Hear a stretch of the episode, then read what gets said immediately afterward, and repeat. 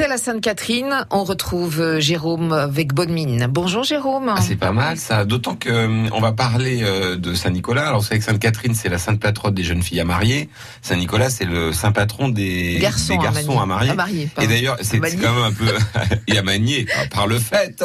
Euh, et d'ailleurs, c'est assez assez macho quand on y pense, puisque normalement dans le temps, on vous on vous offrait des pantoufles si vous aviez pas trouvé de femme à 30 ans. Donc on, on considérait qu'un mec, ça pouvait se marier plus tard. C'était 30 ans pour les mecs et 25 pour les filles. On considérait aussi que le mec n'était pas capable de s'acheter des pantoufles tout seul. Hein. Alors voilà, on t'offrait des pantoufles, voilà, que tu mettais toi-même parce que tu étais un pauvre gars qui n'avait pas trouvé sa, sa chouchoute. Et aux filles qui n'étaient pas mariées euh, bah, le fameux chapeau, le chapeau jaune, mais je pense qu'on a offert d'autres trucs. Alors vous savez que euh, on va parler de Saint-Nicolas, vous en aviez déduit, vous qui nous écoutez, puisque nous commençons par la digression maintenant. euh, c'est une variante de cette chronique. On, on, ils sont en train de, de, de, de, remettre ça un peu en place à la ville de Nancy. C'est plutôt sympa. Vous savez qu'il y a toute une démarche de demande de classement euh, immatériel au patrimoine de l'UNESCO. Donc euh, de classer la Saint-Nicolas comme on a classé par exemple le dîner français. Et donc euh ils se sont repenchés sur les traditions. Et à Nancy, euh, il y avait une très vieille tradition dans les années 17e, 18e et début du 19e siècle de faire une espèce de bal de Saint-Nicolas ou de fête de Saint-Nicolas où on retrouvait les garçons et les jeunes filles qui n'avaient pas réussi à se caser. Alors ça, ça colle, hein, Sainte-Catherine, Saint-Nicolas. C'est raccord. Ouais. Pour essayer de les mettre ensemble, une sorte de mythique de, de, de la place Saint-Ève de, voilà. de, la fin du Moyen Âge. Ouais.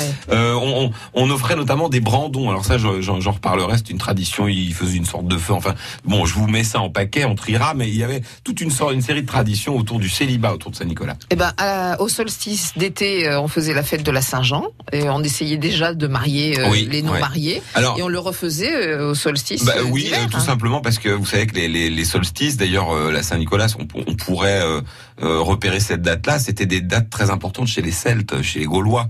On a toujours fait la fête le 20, le 20 juin et pas, pas, vraiment fait la fête, mais passé une grosse, un gros moment au moment du solstice d'hiver. D'ailleurs, c'est pour ça que les dates religieuses importantes de la, la vie de l'Église sont à ces moments-là de l'année. C'est-à-dire que comme elle pouvait pas les supprimer de front, parce que c'est pas arrivé d'un coup d'un seul. Tiens, bonjour, on va être chrétien. Il euh, y, a, y, a eu Constantin quand même, l'empereur Constantin, qui d'ailleurs euh, peut-être été inspiré par l'air vosgien, parce que rappelons qu'il a, il est. mais non, mais écoute, mais oui. il est passé à grand, ce gars-là. Il ah, est passé est sur la plus grande mosaïque gallo-romaine, euh, sur la, à Andésina. À l'époque, ça s'appelait Andésina. C'est une grande ville. Hein, il y avait une quinzaine de milliers d'habitants. Et il est passé là. Et c'est quand même après qu'il a dit bon bah maintenant je vais être chrétien. Donc est-ce que l'air vosgien n'aurait pas un petit effet bof euh, Tout ça pour dire que euh, l'Église, elle merci à la Lorraine. Voilà. voilà. Oh. la Lorraine sans qui le monde ne serait pas ce qu'il est. Si ça se trouve, on serait là en train de dire oh bah par Jupiter, quel temps qu'on a en ce moment. Partout à Tis, Jérôme, il faut finir. Alors tout ça pour dire que oui, les, les fêtes religieuses, les grandes fêtes religieuses euh, chrétiennes, elles sont placées euh, sur des fêtes religieuses beaucoup plus anciennes pour les pousser vers la sortie. Et ça a d'ailleurs très bien marché, puisque plus personne sait que le 21 décembre, par exemple, c'est euh, le solstice d'hiver et la fête de la naissance du soleil, le dieu Mitra. Euh, on, on, a oublié euh, un peu quand même Samain le jour de, de, de la Toussaint. Samain, S-A et Mayenne, c'est un... Voilà, oui, ou Samain, il y en a qui disent Samain. Je pense que c'est pour faire genre, moi je lis comme c'est écrit. Samain. Marqué Samain. Oui, dis mais Samain, on se demande de quoi vous parlez, donc... Et bah je ne parle, oui, enfin non, j'allais dire un gros truc euh, cochon. Donc euh, voilà, tout ça pour vous dire, mesdames, messieurs, qu'on a décidé cette semaine, tenez-vous bien, avec de tout parler ce que de la Saint-Nicolas. Voilà, on va parler de la Saint-Nicolas. Et alors, cette semaine, on va le faire pendant 15 jours. Pourquoi? On reviendra à nos frontières après, hein, on a dit, Fred. Oui. Ce sera l'occasion de redigresser sur les frontières. Mais là, on va faire Saint-Nicolas. On va se faire une première partie sur qui est-il?